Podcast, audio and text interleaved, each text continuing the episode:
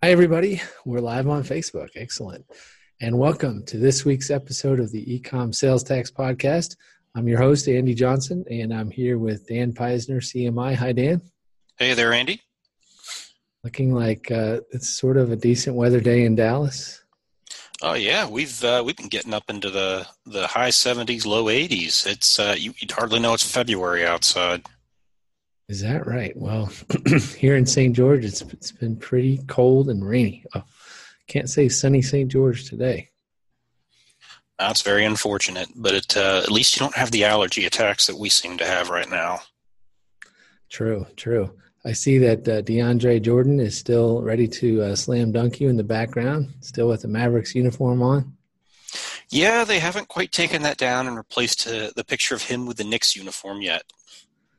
Yep, should be seeing Porzingis pretty soon. Looking forward to it. Exciting. So, Dan, today what I thought we would talk about – oh, before we get there, though, Dan is also my co-author of the AICPA course on multi-state income tax. And, Dan, I just want to check with you. You got all the new materials, and you guys are working on that fast and furious. It is. We're getting started on it, and we're looking to have it ready by game time, so to speak. Okay, good. I know there's a lot of changes in that this year. By the way, if you're interested in that course, you can go over to the AICPA website, look up multi-state income tax course, and I think it's about a 16-hour course this year. We're going to be filming it in North Carolina, and so that should be interesting, Dan and I together. So if you have any income tax concerns, questions, then Dan is your man. Dan or I can really help you out there. All right, Dan, I want to talk about a situation I ran into, and this comes up a lot, but since it just came up recently, I thought it'd be good for us to talk about. So I was giving a talk at a hotel in Los Angeles a week ago, a week or two ago. And afterwards, a e-commerce seller came up to me and said that she was very concerned. And this is someone, I think that she said she was in the $10 to $20 million range of sales. So a very, very fairly large e-commerce seller, really, for just one or two people. And her business model is drop shipping. And so her margins are very, very small. It doesn't necessarily mean just because you drop ship that your margins are small, but she told me that her margins were in the 1% to 2% range. Yeah, so 20 million, 2%. That's a lot of volume for a little bit of profit. And turns out she's only registered, I think, in California. By the way, not a client of ours, and I don't even know the name of the business. Anyway, she's only registered in California, as I recall, and worried now with Wayfair that she would have nexus. And I think she also sells some of her own, not through a drop shipping situation, but inventory through Amazon FBA program. So when I was mentioning to her that inventory creates nexus, and also talking about Wayfair, this became a real distress for her, because she realized, not even if I just say, well, I want to get registered now because of Wayfair in a bunch of different states, and that I'll let that settle on my mind and go deal with all that. Now you're telling me potentially that I have to worry about potentially having had nexus because of this inventory for the last several years. And so potentially you're telling me, Andy, that I have to go back and pay those back taxes. I have a potential for that exposure. So the topic for today, Dan, with that background, is for an e-commerce seller. Either they sell through Amazon or through their own website, but for some reason, it could be inventory, could be independent contractors, click-through nexus, whatever. They had nexus in the past, and they just want to register going forward. They want to just start collecting tax. What are the downsides that present themselves in a situation where a seller just wants to voluntarily start collecting tax going forward? Well, Andy, the biggest downside by far is that for any period for which you do not file a sales tax return, there is no statute of limitations. The state can come back 1 year later, 5 years later, 20 years later if they decide to. There's theoretically no limit to how far back they can go. They can go back to day one of you doing business in the state. They can do it for the sales tax. They can get you for income tax. They've got a number of tools at their disposal, and they have a large array of collection abilities as well. The states have been known to file liens and let liens on the business. If they can find your bank accounts, they can levy it even across state lines. We've seen in some cases them go levy Amazon receivables directly where they can't find anything else and where they think it's worth their time to do so. So if the state finds you before you go to them, then there's a number of very bad things that can potentially happen, and your options diminish. But what if you're going to find them first, so to speak, meaning you want to just register and start collecting sales tax effective March 1. So why can't you're just, all you want to do is send the state a bunch of money. Why do they frown on that practice? Well, the state frowns upon it because from their perspective, they want everybody on the planet to be registered and collecting on every sale that goes into their state. They want, in a perfect world, they'd get 100% coverage, but there's always that group of people that there will always be some group of people, however small, that just don't want to deal with it. They don't want to register. They don't want to collect. So the state has to keep some kind of a punitive penalty. And where they kind of do try to throw an olive branch out there is with most states offer some form of a voluntary disclosure. And if you come to them and usually give them 3 to 4 years worth of back tax, they'll waive applicable penalties and keep from going back any further. This can be a great option for some taxpayers, but in the taxpayer that you mentioned, that would be very difficult because with those kinds of margins, it doesn't sound like they would have they're going to have even the 3 or 4 years worth of tax for one state, much less 20, 30 others.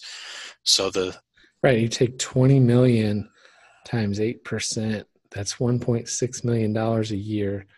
She said she's only making 2% margin, so she's only has $400,000 gross profit against a $1.6 million per year potential exposure times 5 years, Yeah, there's not a payout plan on the planet that'll handle that, unfortunately. Yeah, $7, $8 million of tax plus another 50% penalty and interest. So we're talking about potentially a $10 million exposure when your profit was for that same period, $2 million.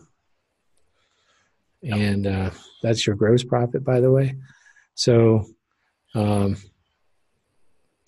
I see what you're saying, Dan, but it sure is disheartening for a business when they find this out, that they can't just register going for it. I mean, they can do it, but what happens is when they register, and the state will always ask the question, so it's on every form, some version of this question: when did you first begin doing business in our state?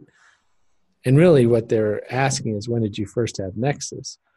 But if you put on there the date of your first sale 5 years ago, 10 years ago, then every state will say, thank you very much for registering.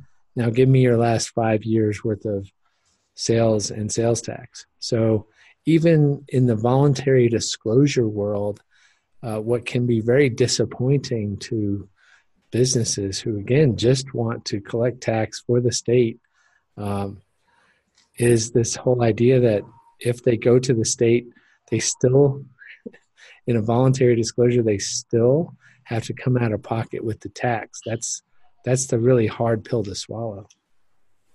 It is. And there was the to give some credit to the states, they did kind of come together and they did try to come up with a remedy for this.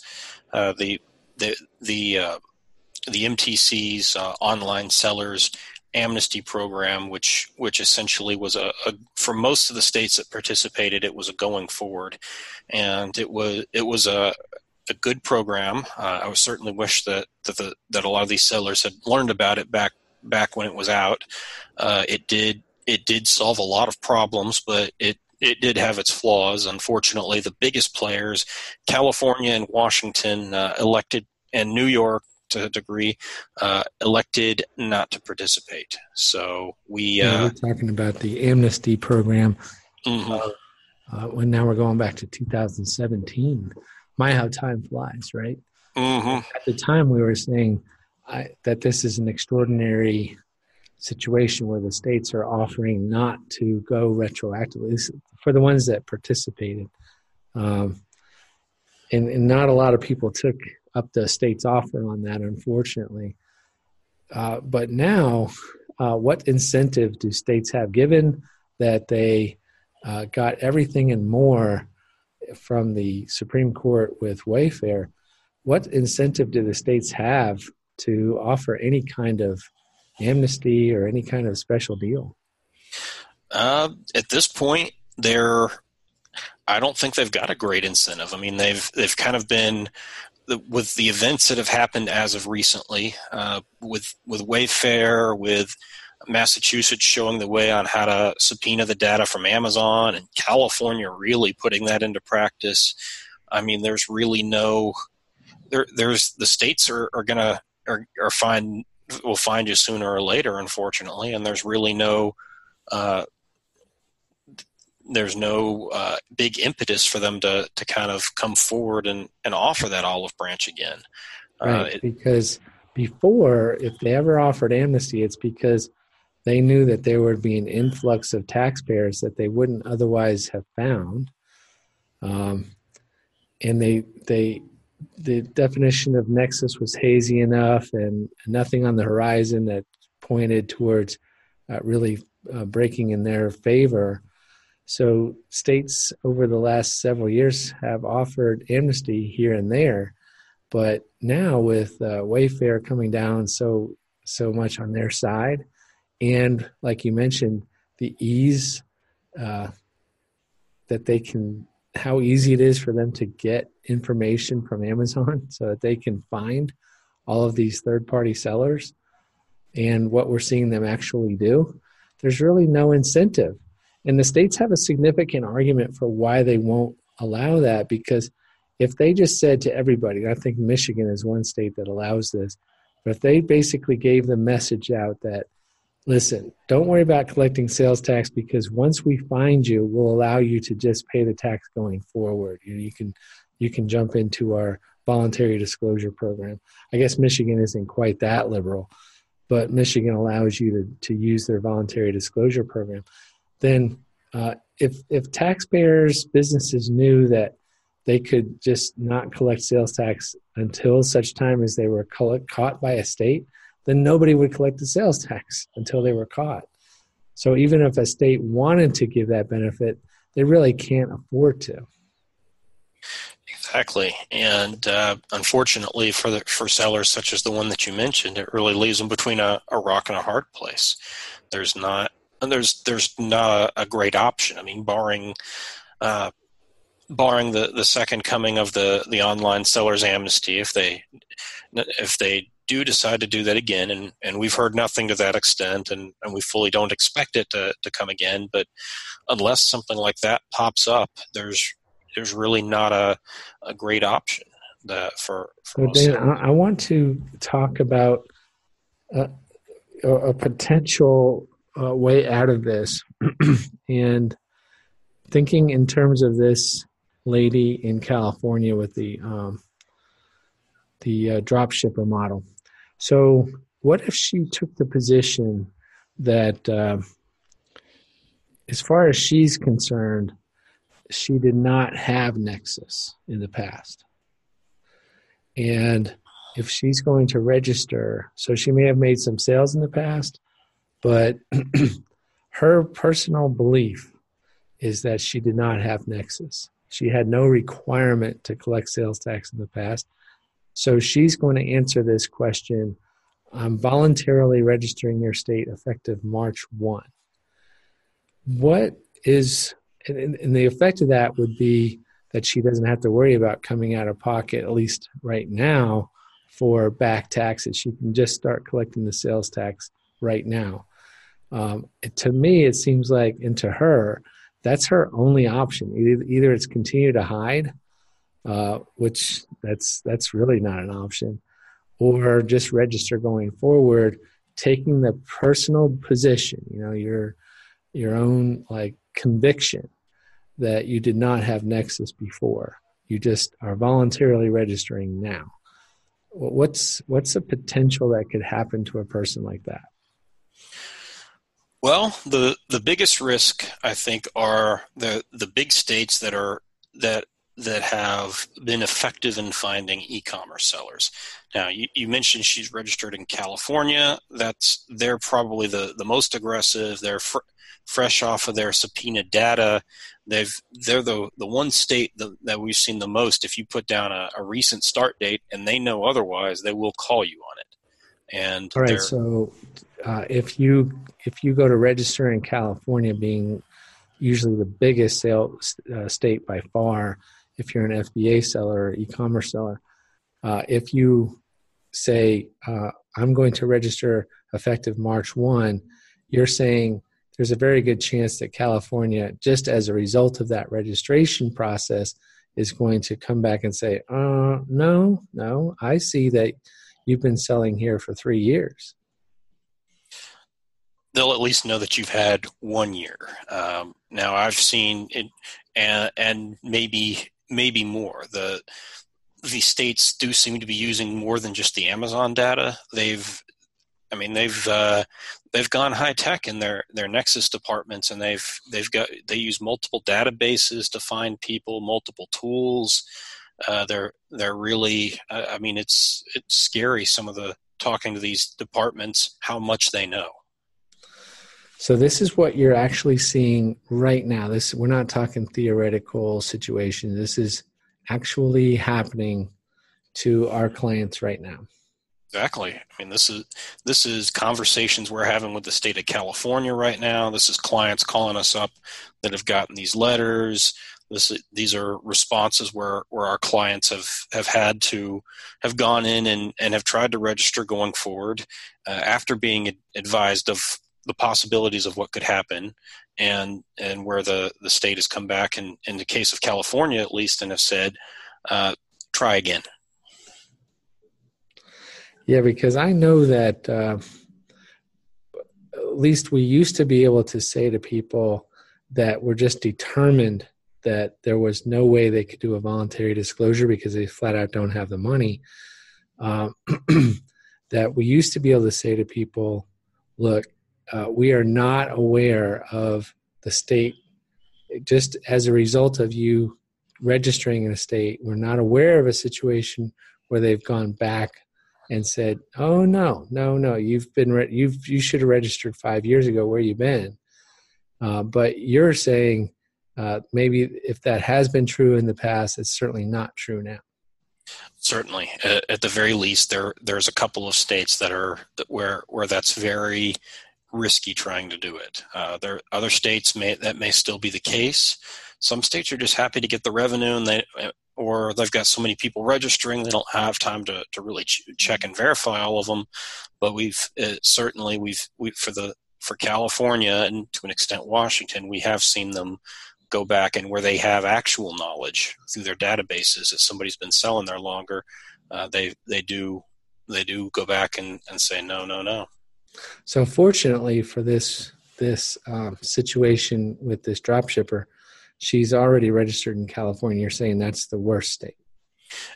As of right now, in my opinion, that is the worst state. However, Washington is not to be underestimated either. All right. So what we would say to people maybe is if they are determined that they did not have nexus, by their own interpretation of the nexus rules. And I tend to agree, by the way, that, and maybe Dan, you don't, but that nexus is a hazy concept, and you can theoretically come to your own. I'm not going to. I'm not going to be the one that says inventory does not create nexus. You're not going to get me to agree to that. I'm not saying that. However, if you as a seller just have the burning conviction in your heart that your interpretation of the Quill decision was that inventory didn't create nexus, and therefore, if you do register, it's going to be on a voluntary basis going forward, then I can't argue with your conviction, right? I can only warn you that if you do register on a go-forward basis, then you have to sign that document with penalties of perjury, but it wouldn't seem like it's necessarily perjury because, although I'm not an attorney, I hasten to point that out, because you really believe you did not have nexus. And the question is, when did you first start doing business, which is a nexus question. So if you wanted to say March 1st, how would we warn them, Dan? I mean, it's up to them what they decide to put on their own form. My only warning would be, if it's California, think really, really, really hard about doing it, because they will not share your conviction, and they've got more attorneys than you do. I would be very and just know that you're always, you know, I really do sympathize with the sellers that just don't have the money out there to pay it, and you got to do what you got to do at some point. But there is always, even though it hasn't happened before, in large scale, there is always that chance that the state could come back for you, and you're essentially always gonna be out there with that risk. And if you try to.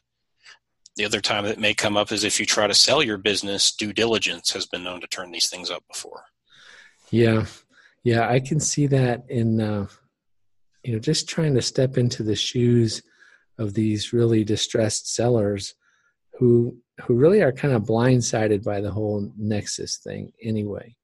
And, without employees, that's the typical thing they've thought, employees or offices, how could they possibly have nexus? And then they have no recourse to go back to any of these customers. They can't bill the tax after the fact. So it truly comes out of their pocket. And if they simply don't have it but want to collect the tax going forward, basically they have to make their own determination that they never had nexus, and they're going to voluntarily collect it going forward and kind of roll the dice that a state will be just happy enough to get their money. But what you're saying is be very, very reluctant in California and Washington right now to do that, because they have their own independent data sources and they'll just call you on it. Yeah. And those are the states we know of right now, but now that the states talk, they've got their own administrator conventions they go to, and if two of them have figured it out, eventually the others will all figure it out too. So the other alternative, or the main other alternative, if you realized that you may have had nexus in the past and you're trying, and it goes back, say 5-10 years, then that's when in those states where you've got significant volume of sales and you go back longer than 4 or 5 years, a lot of times it makes sense to do a voluntary disclosure. And in that case, what you're really trying to do, what the major benefit is, that you're going to cut off the state from going, you're going to settle it with the state, basically. They won't go back farther than 3 or 4 or 5 years, just depends on the state. And then you don't have to, quote unquote, look over your shoulder anymore. That matter will be settled in those states when you do a voluntary disclosure. Exactly. But a voluntary disclosure is quite a process. But if you have that exposure in the past, that's probably the best scenario. And in that case, Dan, in your experience, if someone just doesn't have the money, in many states you can work out some sort of a payout agreement. Exactly. Not every state will do them, and there are some of the states, they vary in term. One state, which I will not name because we're still in negotiations, they thought that a 90-day payout could be very generous. Others, and if you're going to go beyond a year, be prepared to show tax returns, financial statements, bank statements, et cetera, to show that you really, that your financial situation is as you represent. But if you're in that situation, sometimes you can get a 2, 3, even 4-year payout on that liability, because it's to an extent it is in the state's interest.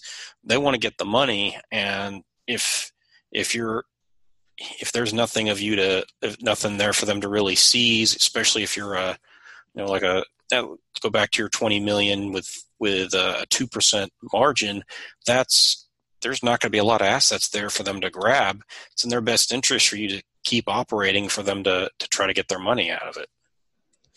Right. As you can see, that just speaking to our listeners, it's quite a process just to evaluate know that you have options, including if you decide that you just can't go back in time and you want to roll the dice. In those cases, we can't advise you really to not to register going forward. But if that turns out to be your decision, we can certainly help you, get set up going forward, make sure that your returns are handled. And of course, we're going to hope for the best, right? And if you decide that in some states, at least, like some of these hotter states, that you want to settle the potential exposure with them, then the voluntary disclosure would be usually the method that we advise.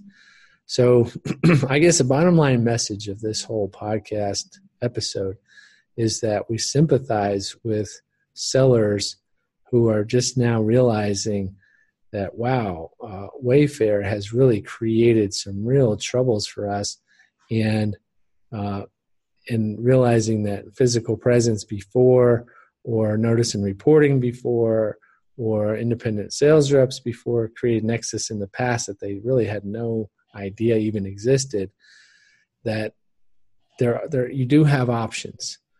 But unfortunately, if the state finds you first, then your options just reduced to a small fraction of what you had before, and your options, even in the best of scenarios, aren't that great.